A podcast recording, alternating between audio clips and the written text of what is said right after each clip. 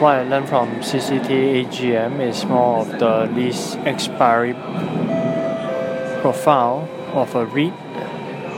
One of the capabilities of the REIT manager is to time and plan deliberately to match the demand and supply of new buildings that's coming up in the vicinity of their existing portfolio. Uh, previously, I don't don't really put much attention into this lease exp- lease expiry profile, or perhaps even the passing rents that the independent assessors would give reports like CBRE. After this CCT AGM started to we'll be paying more attention to it and that's the one key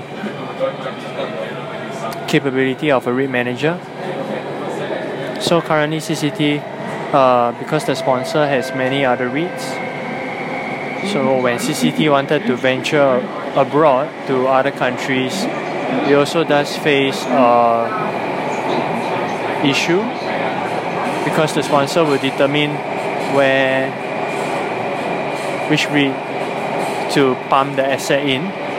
So I guess that's that. Uh, this also becomes an issue when um, a sponsor has too many subsidiaries or places to inject or transfer the the existing property into in order to recycle capital. This is what I learned from attending the CCT AGM.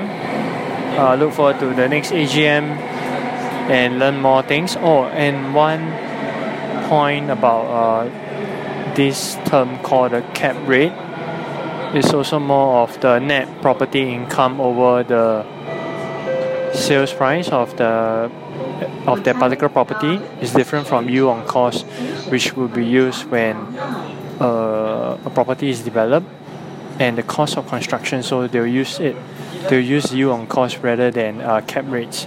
Cap rates will be used when buildings are redeveloped or when uh, it is being sold, when an existing building is being sold.